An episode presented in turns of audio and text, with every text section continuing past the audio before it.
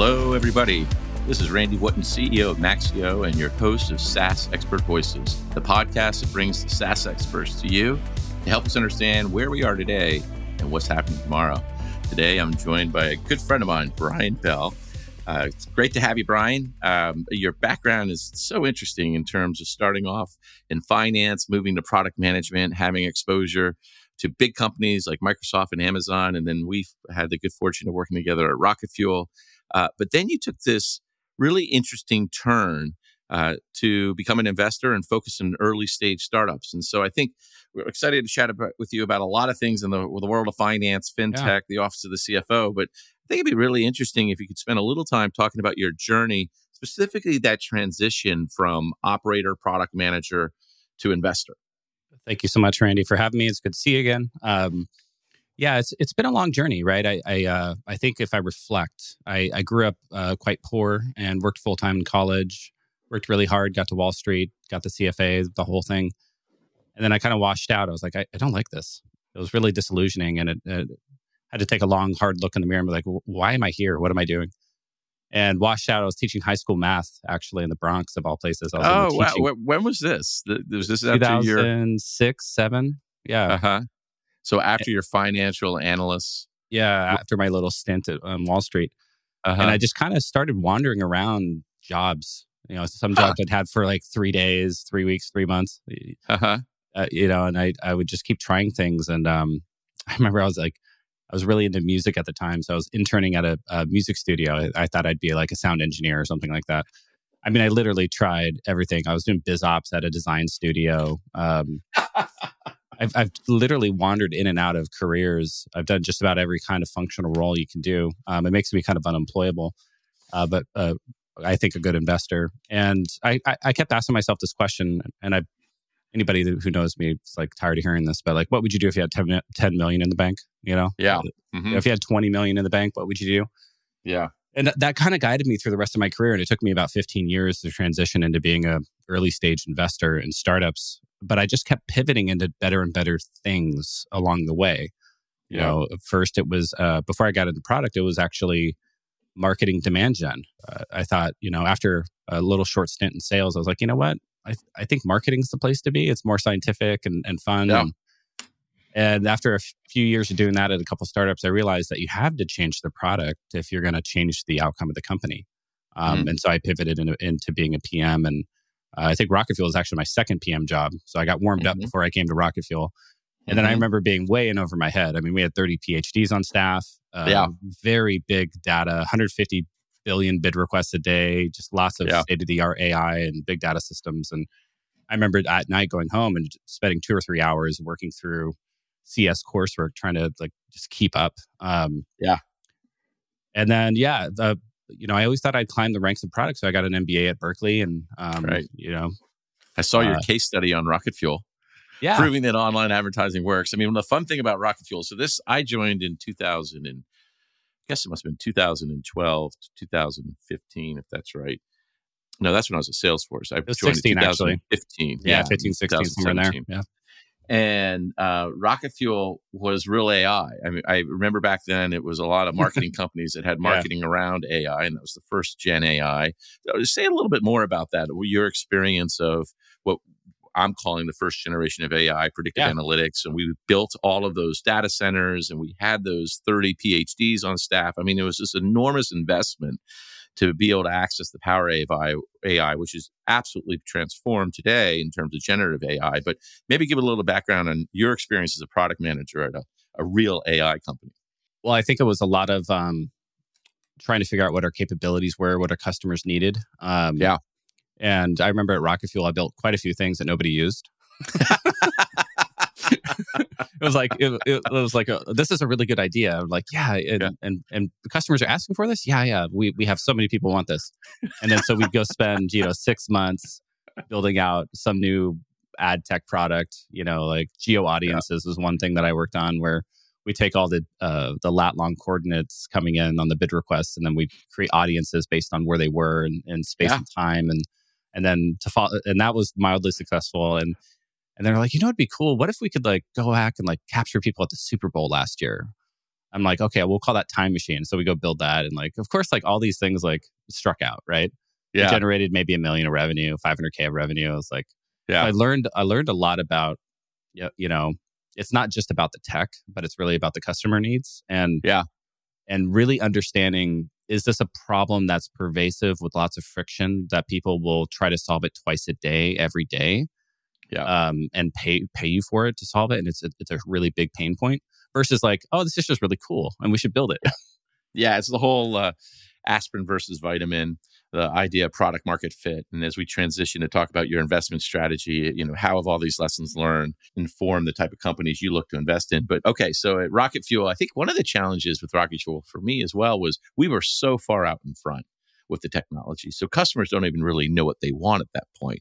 So I do think part of what you and the team are doing was we're doing these experiments, these mm. fast twitch experiments to see what would stick. And so some of that, eh, uh, how do you think about the core Horizon 1 products that are going to generate your revenue this year versus the Horizon 3, which are informing um, where the where the industry is going? And I think that's uh, how do you think about that as a product manager and looking back on your on your success in terms of your allocation of headspace or or allocation of effort in terms of the things you're building that customers want that they're going to pay for you for today versus those things that uh, because you're so steeped in the specific industry and the problem set you're you're on the horizon right? You're helping define yeah. what's possible. Yeah and I, th- I think that's right. I think the that three horizon kind of approach makes a lot of sense. There's the stuff that you can do in the next six months and then there's the stuff you can do in the next couple of years and then there's kind of the long long term multi-year kind of projects. And i think innovation's messy, right? Mm-hmm. Uh, you're you have ideas about what your customers want. What struck me when I when I joined Rocket Fuel as a PM because I came from uh, another startup that was much smaller. We had this roadmap, and I'm like, okay, great. What kind of customer validation have we done? I was mm-hmm. like, what are you talking about? Like the product marketing people are telling us what to do. Okay, great. So mm-hmm. who's telling them what to do? Oh, the salespeople mm-hmm. are telling them what to do. Okay, great. Mm-hmm. So the salespeople are talking to the customers, and then they're telling the product marketing people who are telling us what to build. Mm-hmm. I think we should go probably just talk to the customers directly and watch them work in the product and figure out, yeah. you know, what their actual problems are. And so we have a lot of customer empathy and we can build the right yeah. things and get out of yeah. the building, as Steve Blank would say. Yeah, I think I think a lot of it is is that is is figuring out what's the highest value, most pervasive pain that you can solve for your customer over those horizons, right? Because some things do take a sprint and and sometimes they take years. Yeah, that's great. Any other thoughts about Rocket Fuel? The thing that's mind boggling to me is like we had 23 data centers. We were processing bids in less than a tenth of a millisecond, meaning we were evaluating a bid opportunity. And then we were determining not just which advertiser should bid, but how much they should bid at that point.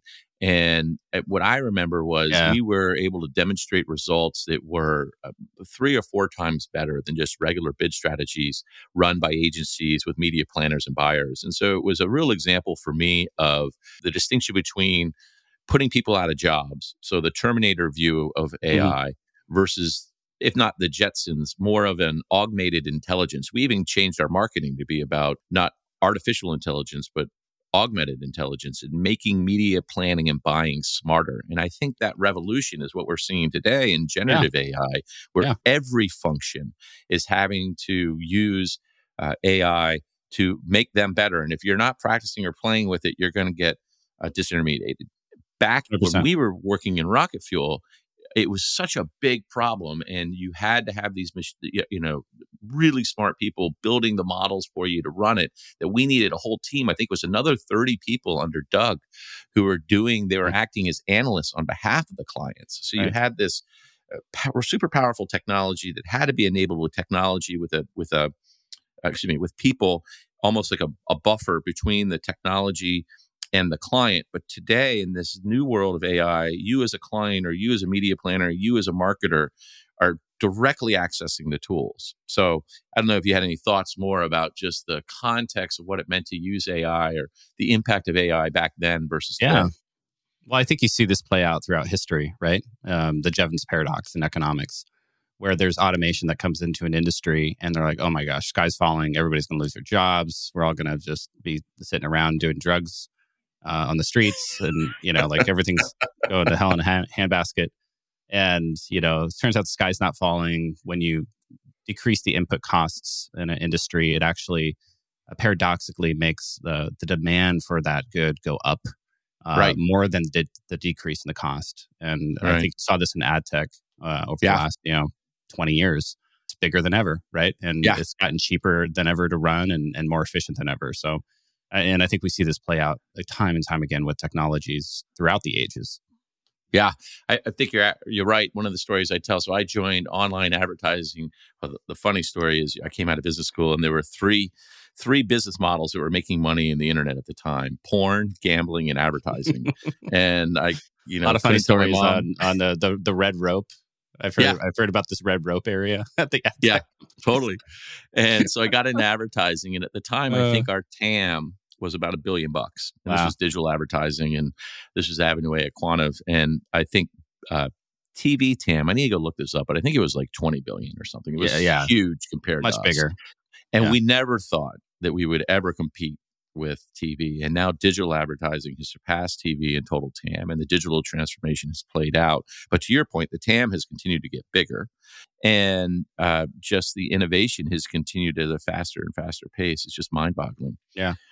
Uh, well, great. Well, that you know, a little bit trip down memory lane, and it was a lot of fun working with you there, and then staying in touch and following your career since then. And you've made this transition to Team Ignite. You want to maybe just bring us up to speed in terms of okay, so you're Hmm. trying to figure out what do you do if you have ten million dollars in the bank. You've you've tried all these different professions, but you Yeah. end up coming back as an investor. What what drove you to that, and what is the thesis of Team Ignite versus Yeah. some of the other folks that are in that early stage space? Yeah, I mean, it's easy to connect the dots looking backwards, as Steve Jobs Yeah, of said course. in his Mhm. commencement address. During the process, it's messy, and you're like, I don't know what I'm doing, and you're kind of pivoting Yeah. around and sloshing around. I went to another startup um, and headed up AI product at a company called Conversica, Mhm. um, and spent about a year there building a sales chatbot. It was one of those AI companies that didn't have much AI under the hood at the time Yeah, right. and you know so we we were skating to where the puck would be as they say and and built a bunch of AI. we did build a bunch of ai that uh, powered that product eventually and then uh, aws called out of the blue says hey you want to lead the ai category for us globally i'm like i don't know what that means but yes i'm in let's talk um, and I first week on the job, I'm sitting in a room with Andy Jassy, and he's like, uh, "Whose project is this?" And I'm sitting over in the corner. It's like I'm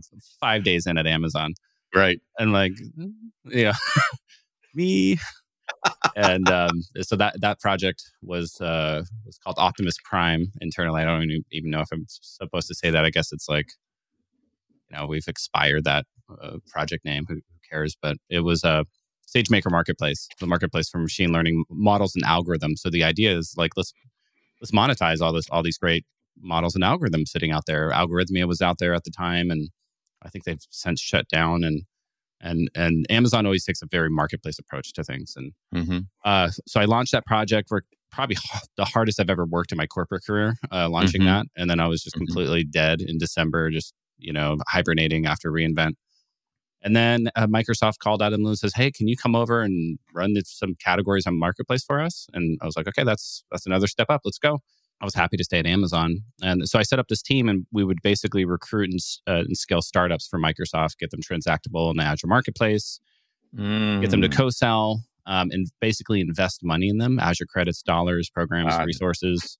So we Mhm. set up a lot of the things that are, uh, you know, have made that a multi-billion-dollar business now at Microsoft, and um, both the marketplaces are multi-billion-dollar businesses now. At both of Yeah, just just coming back to the Amazon because you said something really interesting that Amazon uh, and and they're reputed to do this, and the people you know, we know jointly work at Amazon talk about it. This just com- complete customer obsession. And so if you think about the difference at Rocket Fuel, where it was inside out and kind of like, hey, we're just building stuff, we'll see how it works. Yeah. How did Amazon, as a very large company, maintain that laser focus on trying to do what's right for the customer? A lot of people talk about well, they have Yeah. super tight margins, so they got to constantly be innovating, but within really tight expense controls. Which, if you were at Rocket Fuel, we had more money than God at one point. We do whatever we want. I think Microsoft also has that challenge. They have so much money; they're kind of bloated. But Amazon was able to retain that kind of really scrappy.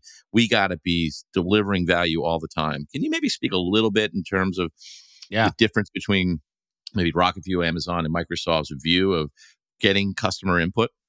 Amazon's probably the best functioning large company on the planet, um, mm-hmm. in my opinion. They have lots of different uh, cultural practices and, and ceremonies that Bezos has talked about on, you can just search it on YouTube videos. And he was on the Lex Fridman podcast talking about the culture and, and some of the, the principles of, of Amazon. Uh, it felt like a really big, uh, high functioning startup. Um, mm-hmm you know they start with the prfaq of course so you write the press release the, how mm-hmm. you're going to announce it and you, you talk about you know the impact on the customer what the customer pain point is problem you're solving and that's the one pager they call that mm-hmm. the one pager and then there's the six pager which is the other five pages of faqs yeah. and uh, and you go work on these docs for weeks and you just iterate iterate you, you might have 30 40 iterations of this document to try to crystallize mm-hmm. what it is we're doing for who you know for whom it is and and and how we're going to go about doing it right and um mm-hmm. and everybody starts a meeting by reading for 10 or 15 minutes mm-hmm. the document yeah. and yeah. then you have a discussion right. um, rather than like here let me like like kill you a powerpoint for an hour yeah right uh, and then everybody's just checking their email anyway like yeah. no silently we're going to read and we're going to have a like a yeah. book report conversation like on this so it's just a very high functioning org and then you know you juxtapose that with microsoft also a very high functioning org, but just in a different mm. way. They just go about mm-hmm. it in a different way. Uh, the the analogy I like to use, and you'll appreciate this, is it's like the Marines versus the Navy. Mm. You know, like mm, yeah. Amazon, they're like the Marines. They're on the beach. Yeah. They're the yeah. first ones there. Yeah, you know, they're they're digging out the trenches. Yeah. And uh, Microsoft sees what's happening on the shore, but they're just kind of waiting for the right moment and gathering up yeah. all the all the aircraft carrier group and everything. But when right. they get there, they come with the full bundled force of their monopoly power. Yeah, yeah, and yeah. and just overwhelm the competition. Look what's happening to Slack. Slack's growth yeah. is flattened. Any any market Microsoft enters, you know, you're yeah. basically you know you're praying as a startup that you get acquired instead of yeah. competing with Microsoft. Yeah, I have a very good friend who uh, just was recently acquired as a startup, and he's like, "Wow, you know, rung the bell, and now just rest, invest, and yeah. figure out how to make it work. But it is interesting that Microsoft, for I think last week it was for a period of time more valuable than Apple. Uh, right. Pop Tire. Um, so just whatever they're doing, they continue to do it well. And you know, incredible kudos to Satya for reinventing the company and uh, along different dimensions. I he's, a, he's for, an amazing leader, and like seeing it yeah. from the inside because I was there for yeah. four years.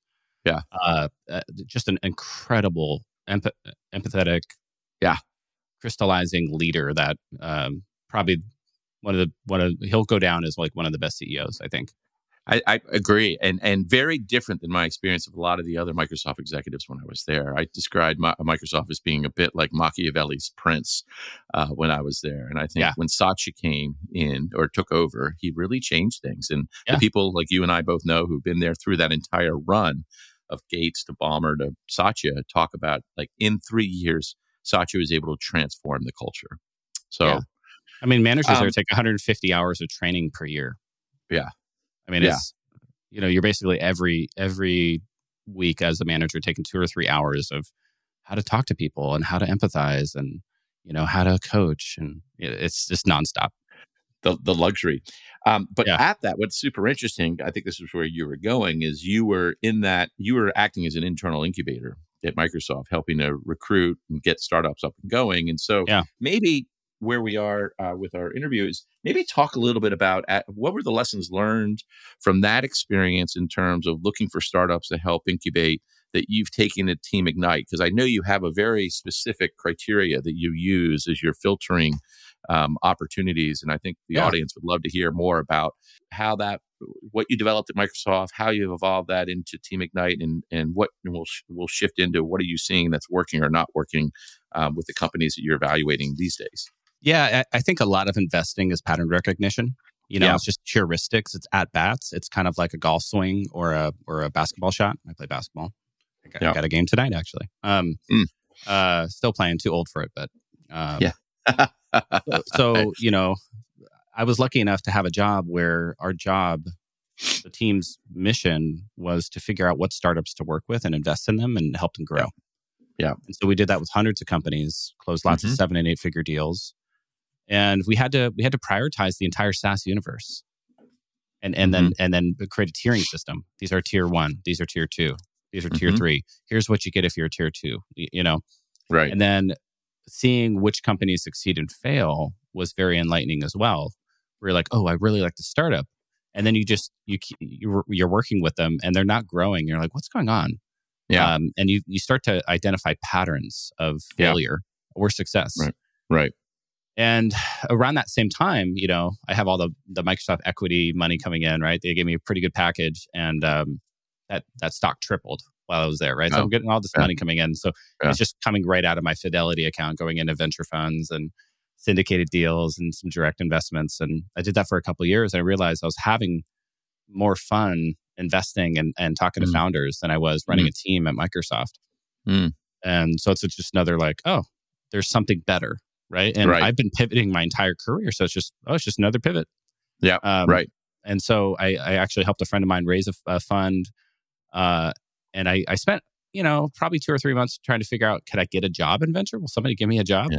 Right. And they're not forthcoming. It's very hard to right. get a job in venture. You basically have to come out of Harvard, you know, more or right. less, um, yeah. or Stanford. Yeah. So I was like, okay, I guess I got to start my own thing. And that was Team Ignite. And initially it was a syndicate, which means it's a, a, pool of investors, a group of investors that ignite startups. That's why we called it Team Ignite. Mm. You know, and uh, our vision mm-hmm. was to have the LPs helping in any way, shape, or form they they can. Mm-hmm. Mm-hmm. Um, and we grew that to a couple thousand people in the network. Did about fifty investments and uh, had about a 3x markup overall and and and you know the rest is history we just kind of kind of snowballed that into to more and more investment vehicles and mm-hmm. And that's kind of how i made the transition that's awesome so just yeah. going back to that pattern matching so now what would you say are the the patterns of success and patterns of failure that you uh, identified for startups you know it's funny I was, i've been talking to some vc friends of mine about this on my podcast and just privately I said something funny to to a pretty pretty a well known VC yesterday. I go, you know, I know it when I see it. He goes, yeah, that's the best answer I've ever heard. Mm-hmm. Um, because it is like a it is a pattern recognition kind of thing. You're, I'm looking at 500 startups to p- potentially invest in every every month. 500 a month. Yeah, 500 a month. Yeah, at least maybe more. Yeah, at least 10 to 20 a day. Right, call it six seven days a week and and probably more. That's just a rough estimate. And what uh, are you getting into? I mean, that takes an yeah. enormous amount of time. Are you, are you actually using AI tools to? No, that's probably that, or, mm-hmm. that's probably 500 minutes a month. It's probably a minute per startup to decide Holy whether. Smokes. Yeah, it's about a minute. That's all it takes. Uh, I have about six questions I ask them, and then I look at their deck and sometimes a demo, and I can do that within a minute or two. And then it's just like you know within a minute or two whether or not you want to meet them, and then you go spend 30 minutes with them you get the pitch, you get the demo, you ask some questions. And you kind of know with 95% surety after the first call whether or not you want to invest. And then you go do due diligence. Yeah. Um, and you just make sure everything checks out and then you, you wire the check. Now, that's a certain strategy. Some some VCs will disparage it and call it a, a spray and pray strategy. Um, yeah. But it's actually it's actually hard work to go invest in you know, call it 50 companies a year, about a company per week. That's hard work. That's harder than investing in one company a quarter it's just more work. You just have to keep tabs on, on more startups and and just work harder. it's easy to go so, invest in one company a quarter and sit on a board, you know? Right. Help me understand. Uh, are you willing to share the six questions that you ask? Yeah, it's actually publicly facing. Um, okay. Uh, let me pull it up here. It's ba- and you do have a you have a Substack where you're publishing. You also have your own podcast, and so if people want to find out more about your strategy, or even early stage founders are looking for uh, an investment. There's lots of ways to, to get to know us, you yeah. and, and your and how you think about the world. Yeah, teamignite.ventures. There's a pitch us link there on my LinkedIn. There's oh. a pitch us link on there. Uh-huh. And it basically takes you to these questions, right? What problem okay. are you solving? Uh-huh. Describe the product. Why are you building this? Why are you the right team to build this? How how's your traction? How are your revenues trending month over month for the last six months?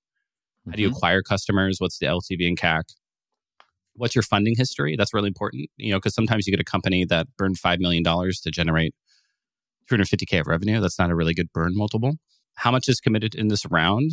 How much is left? Who's who's in the round? That's that's important to know because we can't be first check in and, and mm-hmm. extend your runway for a month. Uh, mm-hmm. you know, we're a small check, right? So we have to come right. in kind of mid round. Yeah. Uh, demo link and a pitch deck, and that's all mm-hmm. it takes to kind of basically do the the, the front end screening of a startup in my mm-hmm. in my opinion. There are other questions you can ask. There's lots of variations that other investors use, but that's that's what I use. And then just being Maxio, we care a lot about operating metrics. So when you said LTV and CAC, I'm like, bing. uh, are there other metrics that you look at specifically? I think about, and, and maybe you're so early that there isn't a lot in terms of gross retention or net retention, but I've always, where I focus the, uh, in my um, you know sort of pattern matching yeah. is at series b series c where you have a product market fit you've got a replicable sales motion that should be taking off you've got customer base that you're hoping to uh, that's going to continue to renew and so that gross yeah. retention and, and net retention are there other metrics for your uh, investment asset class that you're looking at that you would encourage people to really uh, represent? Yeah, so I'm investing in the pre-seed and seed, right? right. These are mm-hmm. early companies. They usually have 100k of ARR up to about a million or two. And so at this early stage, you're not like looking at rule of 40 like you might be looking at in, yep. in, in a Series B situation. Yeah, I'm not as concerned on CAC payback, um, right. although it should be uh, a lot better than it is at Series B. Your CAC only goes up over time. I don't think you get yeah. better at acquiring customers. So you're kind of looking for, wow, your average sales price is call it a thousand a year, and you could acquire customers for a hundred dollars. Yeah, and you're growing fifty percent a month. I mean, yeah. like take take my money. Like th- right. this looks amazing. Yeah. Um, versus like, oh, you're growing five percent a month. Uh, you're you you have five months of runway. You spent you know three million to get to 300k of ARR yeah. I don't think you have product market fit here, right? And um, it, it's it sounds facetious, but like being an early stage investor, it's it's kind of like you're just looking for that one or two deals a month that are easy yeses. Yeah. You know, and and so there's like 80 it's like an 80-20 rule, right? 80% are like easy no's. And then yeah. you have this 20%. And then in the 20%, there's lots of maybes and like, I don't know, I got to squint a little bit. Uh-huh. And then maybe there's another 80 20 within that 20 of yeah. where there's just like an easy yes. It's yeah. like, oh yeah, this all checks out. The team looks amazing. You know, it's yeah. it's a huge problem with lots of friction. It seems like the right time for this. You couldn't do this five or ten years ago. Um, yeah. It, it's a B2B SaaS, so it's 90% on the margin. There's no crazy, interesting hidden cogs in there. The product demo looks amazing. This is better than I could ever build it you know, in all my product years, I built a lot of a lot of crap in my day. You know, something's in market with traction, growing. There's some sort of system of record, a moat, an unfair advantage. Yeah. Um, and, and like fair terms. You know, it's not like a 50 cap pre-launch, pre-revenue. Yeah. So you you know, it's a lot of like repetition, right? I run into angels. Right. They're like, I'm I'm going to go make my own investments, and I'm like, okay, great. Are you working on this like 60, 70 hours a week, like I am? Yeah you know, are you investing in 100 companies over the next three years? Because that's yeah. what it takes. Yeah. Because this right. is highly, highly risky. Yeah. Uh, there's a highly risky asset class, and you have to yeah. have the right strategy and work at it. Yeah. I think the the my challenge as an operator is always I fall in love with companies, right? The ones I look at like, oh, I mm. can fix that, right? And I think as an Ooh. investor, you're on the other side where you're just saying no. Yeah. And I have to say no so much. I have to say no to like marginal things where I'm like, yeah, people. I mean, people we know, mutual friends yeah. that are yeah. you know raising friends and family rounds. I'm like, I don't invest pre-launch, pre-revenue. And then six months later, I'm like, hey, how's your startup? I'm like, oh yeah, we shut it down. I'm like, yeah, I would have burned that money. Yeah. You know. Can you say a little bit more? Because again, we're really focused on B2B SaaS. You said something interesting around uh, you look and like B2B SaaS because it's on the margin versus hidden costs. What what do you mean by that? Well, sometimes you have tech enabled businesses versus uh, ah. actual tech businesses, like right? tech enabled services. Yeah, right. right. Un- uh-huh. Fundamentally, you have something that, and you can have amazing tech enabled businesses. Uber is a tech enabled taxi cab company. Sure. Right. right? Uh, pretty right. amazing, hundred billion dollar company.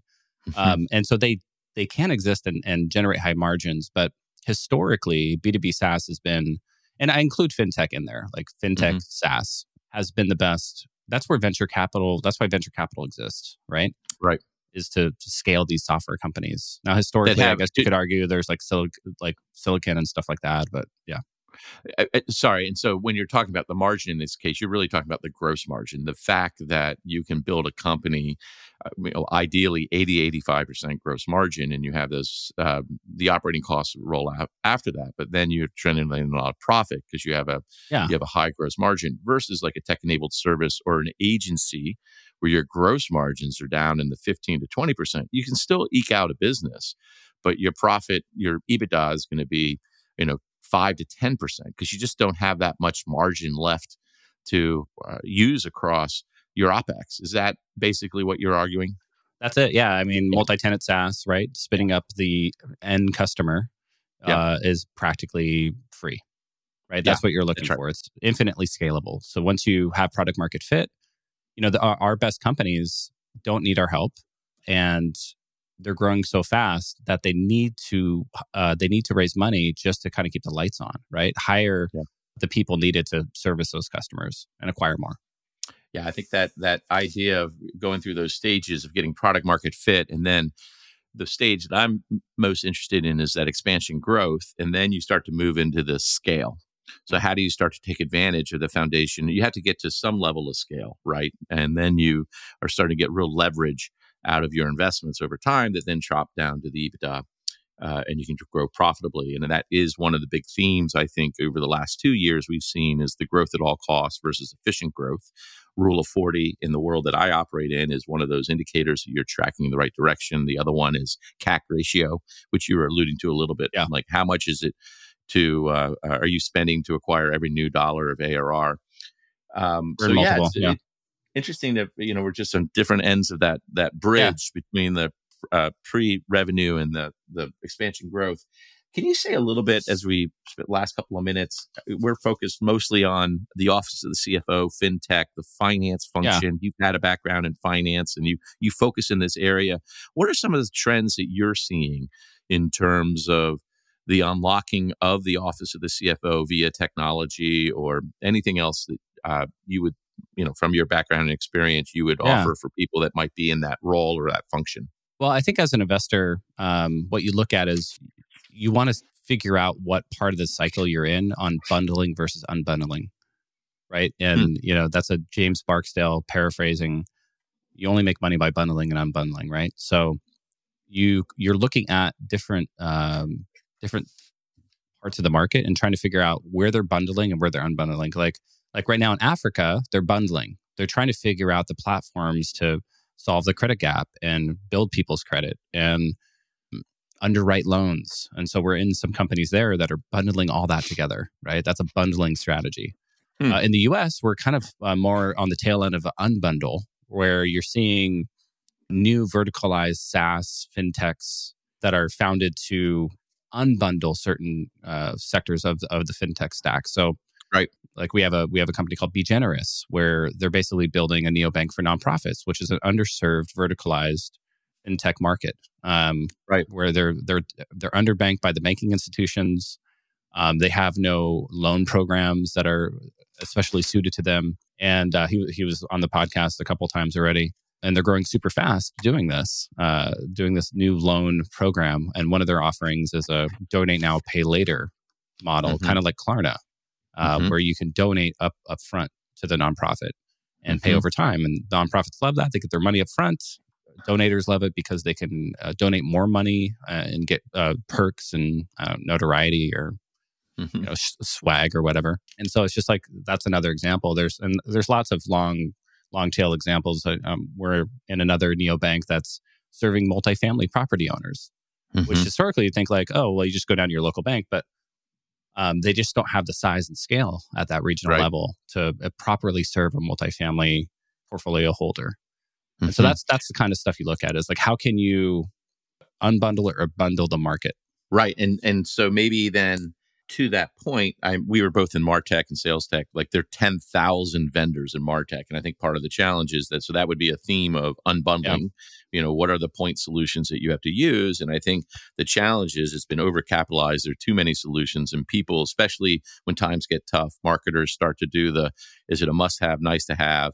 And they start cutting stuff and the stuff that gets cut if it's valuable gets rolled into a bundled package and so you yeah. start to see consolidation i think one of the things that's been interesting in the office of the cfo is the unbundling that's happening right now it was um, I, I was just grabbing this document. I was just looking at this today from Piper's Jaffray that was talking about the evolution of the Office of CFO went from spreadsheets to point solutions to then you started to have native apps leveraging data integrations to connect to point solutions so you have that unbundling yeah. and you have that connection And really, what's interesting right now is we have this broad disruption for that's requiring CFOs to rebundle financial apps and the AI and layering on top as an intelligent layer, taking uh, account all the data yep. across these technologies. And so it is very interesting to think about what are the big guys out there going to do in fintech, uh, the you know, the oracles of the world that bought yeah. NetSuite, um, Intacct,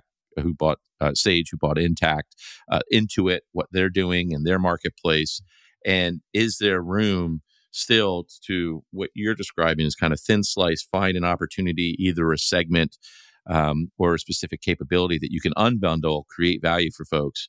Because ultimately, 80% of all software companies get bought. So you're doing it for some yeah. period of time until you get hoovered up by the big guys. Exactly. Yeah, and I think I think it's a it's, it's a strategy where you know every platform shift that comes along enables new ways of doing things, right? And so AI mm-hmm. is uh, obviously definitely unlocking it uh, as it did 10 years ago. It unlocks yeah. this, you know, uh, a lot of different neobanking kind of verticals, you know, like you have like the SoFis yeah. of the world and, and, and things yeah. like that, where they had a different kind of slant on how to underwrite loans. Um, I think generative AI, you're seeing lots of fintech use cases where they're re- redesigning the entire company around the AI, right? It's so yeah, it, it it's like it's as big as the internet. I think it, it it's it just changes the way you can do things. Yeah, yeah. and so now I'm I'm seeing companies now where they're uh, I have a portfolio company. Uh, it's not quite fintech; it's more like data tech, but um, they're using AI to disrupt CoStar, which is a, a big conglomerator of uh, real estate data. Yeah. CoStar historically has had a, a, an army of 1,500 people just calling around getting data, just calling yeah. around getting data, getting faxes, yeah. you know, getting emails. And it's like, and this company's like, well, I think we could just use AI to do that yeah. and just redesign the entire operation of the company and just do it at a, a tenth of the cost.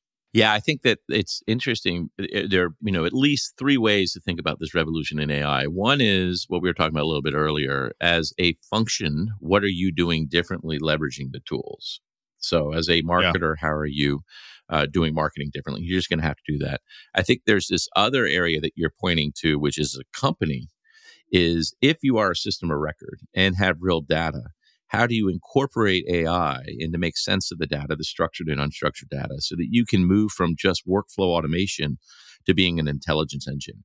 If you don't have that, someone else is going to do it. And I think to that point, if you don't, like data is the new oil, people describe it. Right. Like you got to get super clear in terms of what your data play is, your data strategy, and then what is your intelligence strategy that you layer on top of that. And if you're not starting with data first, you're going to get screwed. Like if you don't have a core capability around that, in a, and so we have $15 billion of billing and invoicing data that's flowing across our platform. And we've just started, we've released our Maxio Institute growth report for the fourth time and are able to talk about what's happening broadly across our 2300 customer base. That data it's all anonymous, but that data being aggregated, sliced, yeah. then can in, be an input to an AI system that then can make recommendations in terms of not just providing benchmark data, but literally recommendations for how you would optimize different metrics, so LTV, CAC, et cetera. Yeah, it's going to take us a long time to get there. It's a capability we don't have as a company. Like we got to go hire those data scientists that we had at Rocket Fuel. We got to go build the systems and processes.